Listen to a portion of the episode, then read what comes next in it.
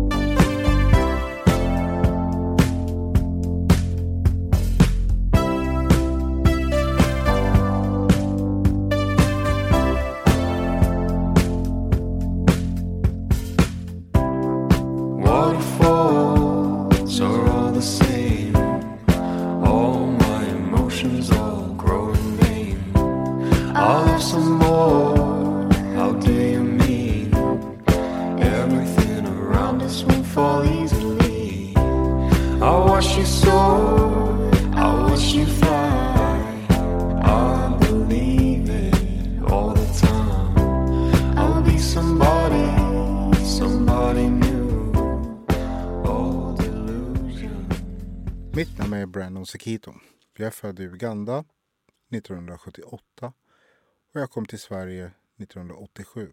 Jag var nio år gammal. Jag tänkte börja min historia i Nairobi, hos min mormor, mitt i torrperioden. Året är 1987 och jag är nio år gammal. Jag sitter på en sliten tunn madrass som ligger på golvet i lägenheten som vi bor i. Det är sista gången jag kommer sitta på min madrass. Jag väntar på att min mormor ska göra sig klar för att vi ska ge- sedan ge oss iväg till flygplatsen. För första gången i mitt liv så ska jag få resa med ett flygplan. Bredvid mig så står det en väska som min mormor hade packat. En liten ryggsäck. Det enda jag vet är att jag snart ska få träffa min mamma igen. Det har nu gått ett helt år sedan hon flyttade till Sverige. Jag är upprymd och förväntansfull. Min mormor och jag tillsammans med mina morbröder och mostrar hade flyttat till Nairobi från Uganda för att bo där tillfälligt på grund av oroligheterna i Uganda. Vi bodde i en lägenhet med två rum. Totalt var vi sex personer i lägenheten. Det var trångt och vi hade trasiga madrasser på golvet som vi sov på.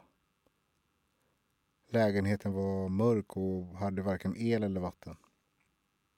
För att få tillgång till vatten var vi tvungna att gå till en gemensam brunn som, de, som delades med andra i fastigheten. Utanför huset så luktade det oftast illa från sophögarna. Lägenheten i Nairobi skulle vara mitt hem i cirka ett år innan denna dag som inleder min historia kom. Jag hade längtat till dagen jag skulle få resa. Jag skulle få träffa min mamma igen. Ryggsäcken som min mormor hade packat åt mig var allt jag bar med mig från flytten till Kenya till Sverige. Jag tog farväl av mina morbröder och mina mostrar som jag hade bott med i Kenya. Jag och min mormor hoppade in i bilen och gav oss iväg till flygplatsen. Jag skulle resa alldeles själv. Väl på flygplatsen i Nairobi möttes jag upp av flygvärdinnor som skulle hjälpa mig. Jag fick en liten ryggsäck hängandes över halsen där det stod mitt namn och vart jag skulle. Jag lämnade över lite papper till dem men jag hade ingen aning vad som stod på dessa papper. När jag kom ombord på flygplanet så frågade de mig om jag ville se cockpit. Jag var alldeles till mig. Självklart ville jag se cockpit. Trots att jag var nervös. Från att nyss kommit från en hydda på landet och ett boende med låg standard så står jag mitt i ett flygplan.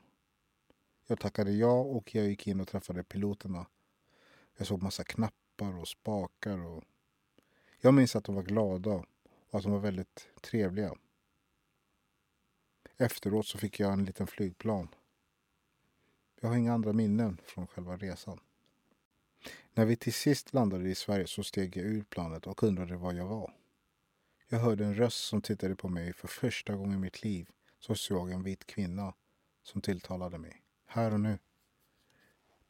Kvinnan där mötte mig och tog mig i handen och slussade mig genom hela Arlanda till ankomsthallen.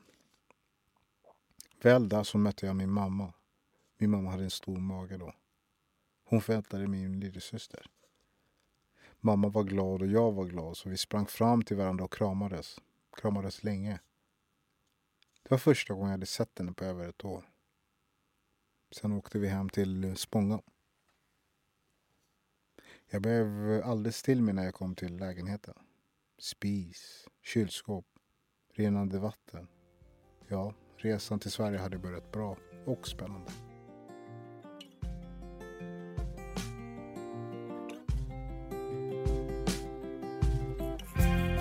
And even though sometimes I'm scared, I know that it's always been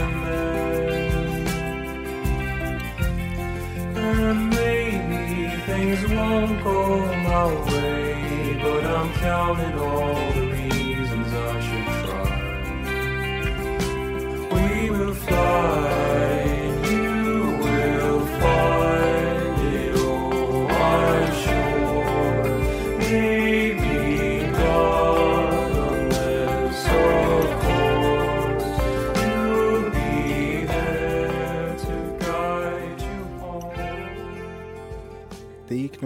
jag gick i skolan. Ju äldre jag blev, desto mer påverkade det mig att jag kom från ett annat land. Jag gick på Enbacksskolan i Tensta i så kallad förberedelseklass, FBK. Vi var få i denna klass som var särskilt för invandrare och undervisningens fokus var på det svenska språket och det svenska samhället.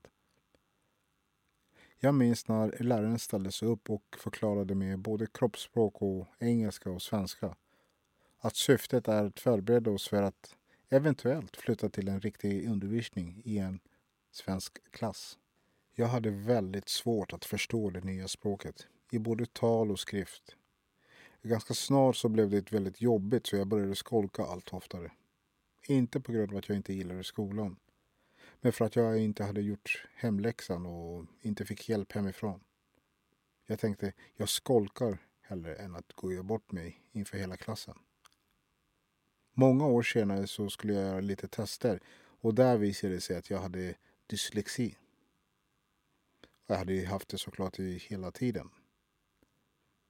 Men det var många lärare då som inte hade kunskap om just dyslexi.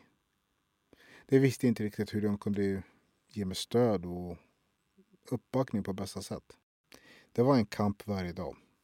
Allt från att eh, försöka inte bryta på det svenska språket till att vara mer trevligt än nödvändigt på grund av rädslan att inte bli dömd utifrån min hudfärg eller mitt ursprung.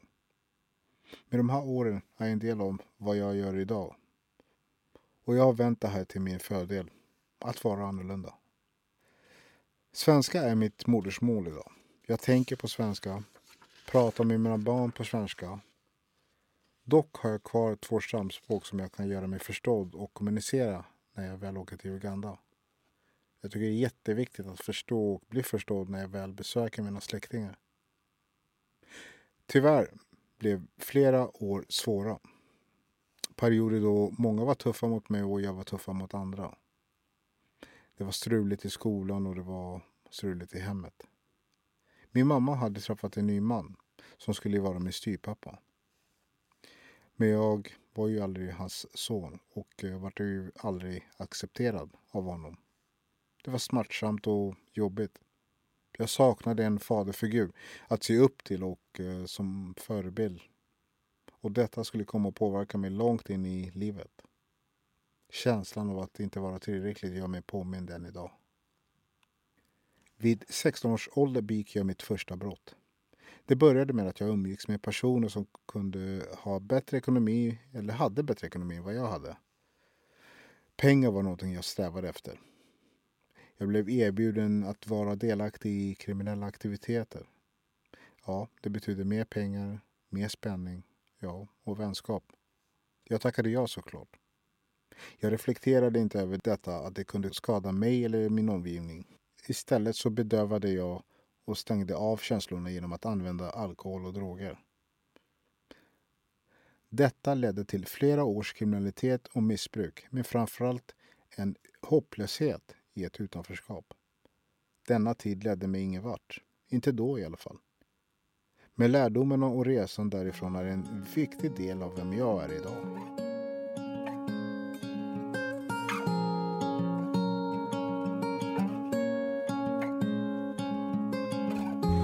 Well, it's too late to fight it. All these thoughts are coming on again. They're hitting hard, and I'm all alone within. And I won't ask for more. Oh, I'm sure, but oh, we come together and it's all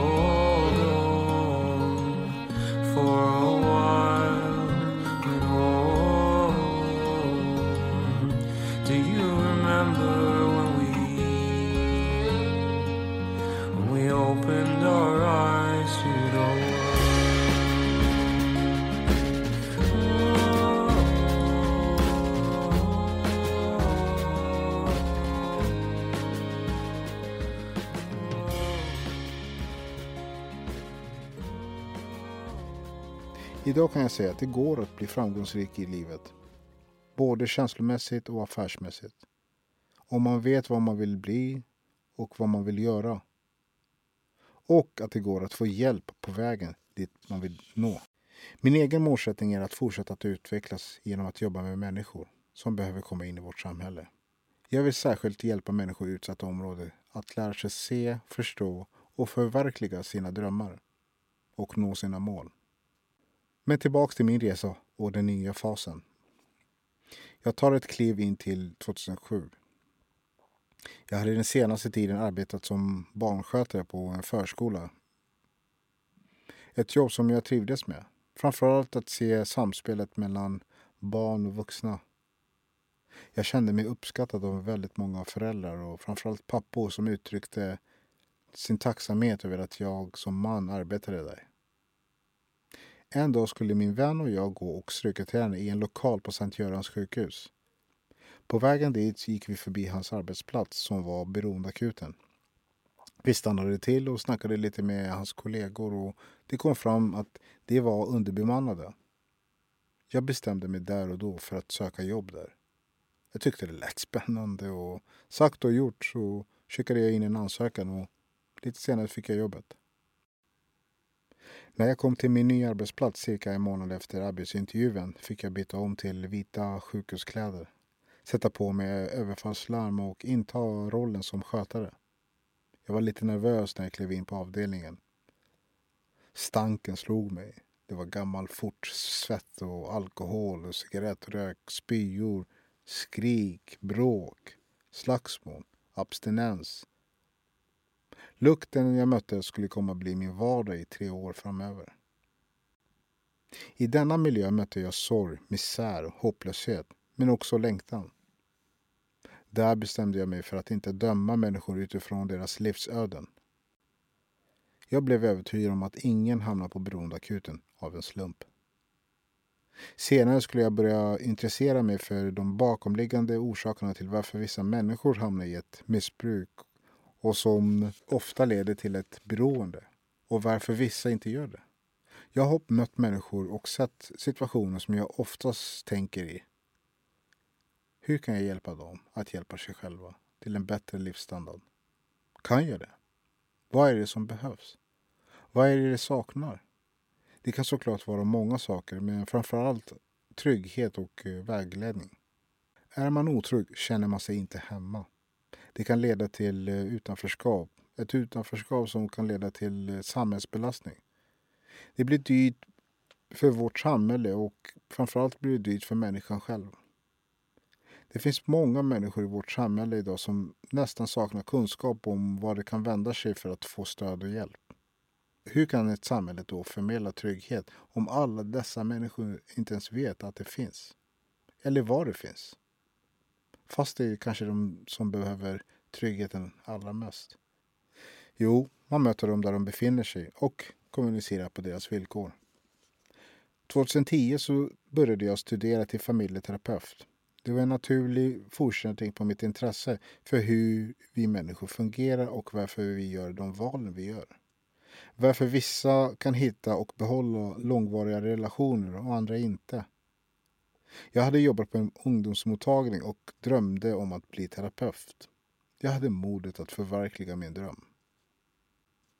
Det finns en föreställning om att terapi är något som bara få kan behöva. Jag tror inte det.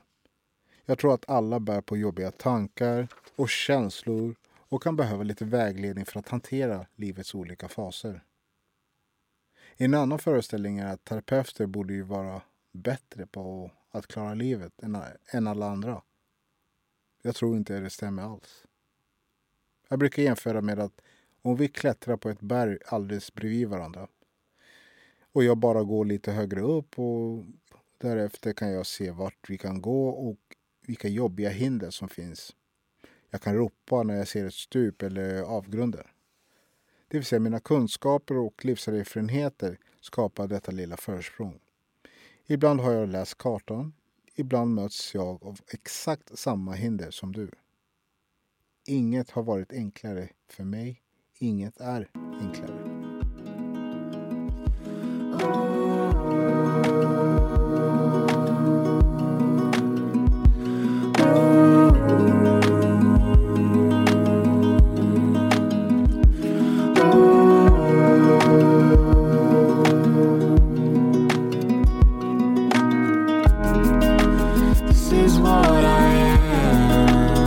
Is what you'd get.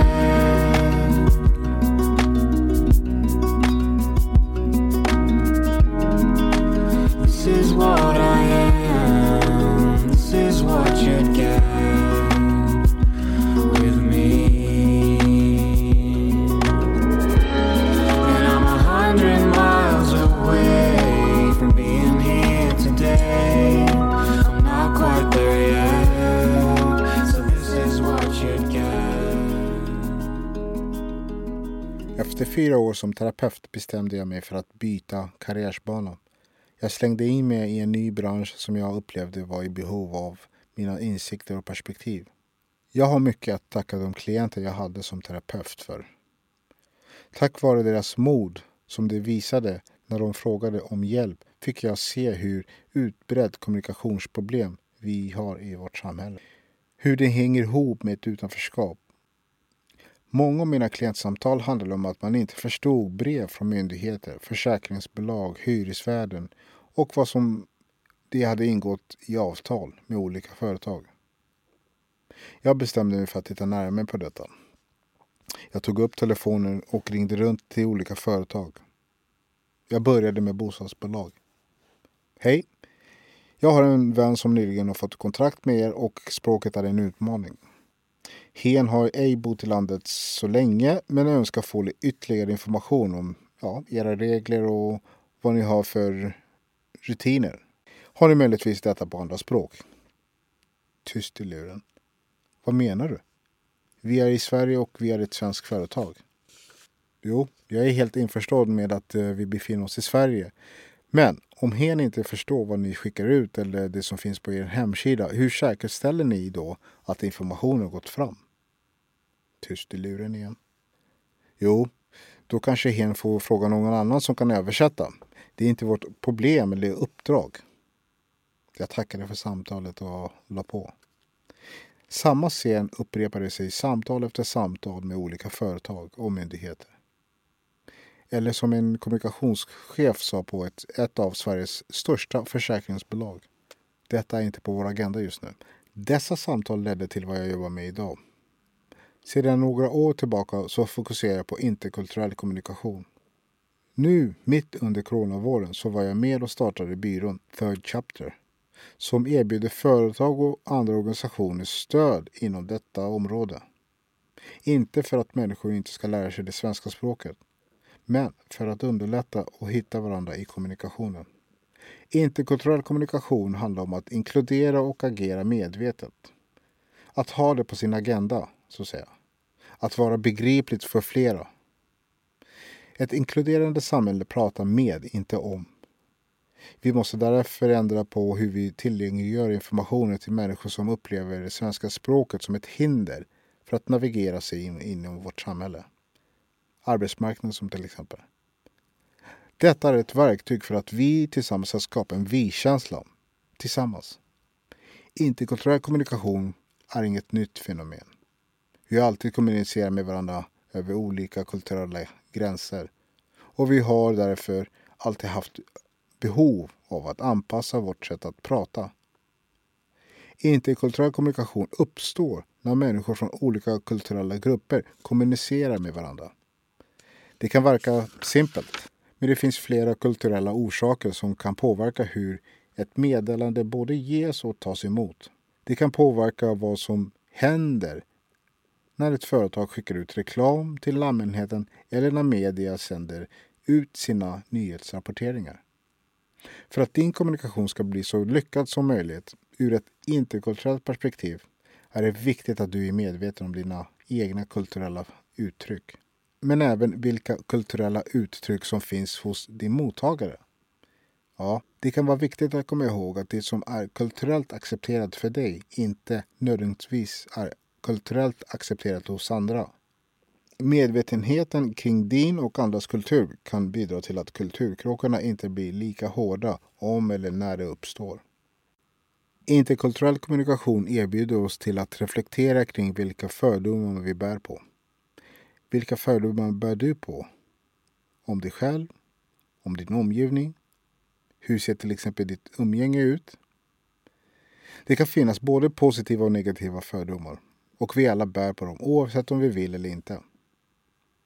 Det vi behöver komma ihåg är att fördomar kan påverka vad vi kommunicerar ut och det sättet vi kommunicerar på. Men även val av målgruppen. Genom att vara medveten om vilka fördomar man har om sig själv och andra så kan man minska på risken att sprida på stereotypa felaktiga meddelanden. Då kan kommunikationen bli ännu mer inkluderande. Mina arbetslivs och livserfarenheter har gjort att jag idag kan stå för den jag är. Just det är något jag fick lära mig ganska tidigt när jag kom till Sverige. Stå upp för dig själv. Men det är svårt att göra när jag inte visste vem jag var i det nya landet. När jag inte identifierade mig själv var andra villiga alltid att göra det åt mig. De kallade mig svarting, n-ordet, oerfaren, otillräcklig. Jag fick ofta frågan från lärare och andra vuxna. Vad vill du bli? Vad vill du jobba med? Vem vill du bli? Jag tycker att dessa frågor var orättvisa. För det förutsatte att jag inte kunde vara den jag redan är. Jag var jag, men Sverige frågade hela tiden vad jag ville bli.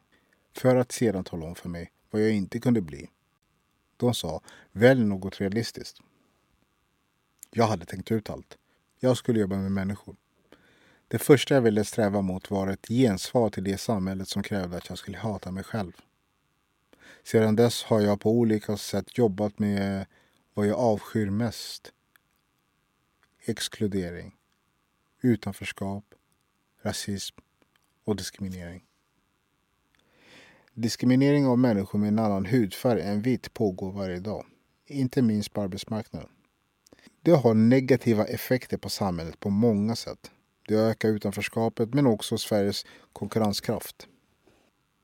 I undersökningen Antisvart rasism och diskriminering på arbetsmarknaden från Uppsala universitet har forskare jämfört arbetsbefattningar och lönenivåer för tre grupper. De som är födda i Afrika söder om Sahara, de som har minst en förälder som är där och samtliga svenskar oavsett härkomst. Resultatet går i linje med tidigare studier som rör arbetsmarknaden. Afrosvenskar, inom parentes, de två största grupperna, har svårare än övriga befolkningen att avancera till högre befattningar och svårare att få lön och status som motsvarar deras utbildning. Det är närmare tio gånger vanligare att personer ur det övriga befolkningen uppnår chefpositioner än afrosvenskar gör det. Detta framkommer i till exempel Länsstyrelsens rapport om antirasism och diskriminering på arbetsmarknaden. Varje person som anställer har en normmakt. Eftersom normer och fördomar ofta är omedvetna är det viktigt att ha en mångfald även bland rekryterare. Som entreprenör har jag en stor ansvar att driva förändring. Som individ har jag ett stort ansvar att identifiera mig själv och äga min egen resa. Det har du med.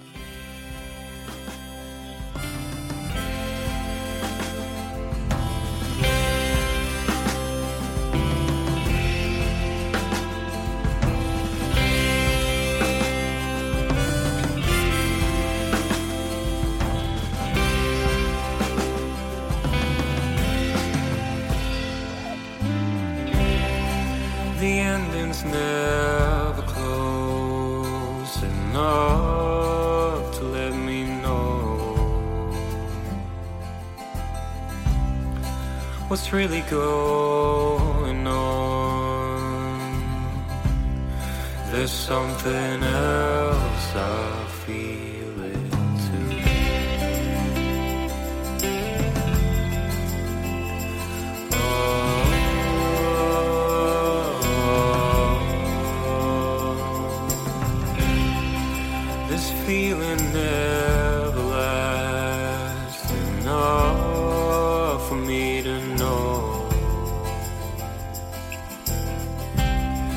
This part of me will die. Maybe it's best to lie in bed and cry. Jag var nio år gammal när jag tog steget från min madrass hos min mormor i Nairobi till en cockpit med otåliga knappar och en utsikt över molnen till ett samhälle som tyckte att jag skulle välja något realistiskt. Jag har gjort det också. Jag har valt att förverkliga mina drömmar, den ena efter den andra. Jag heter Brandon Sekito och jag vill tacka för att du har lyssnat på min historia.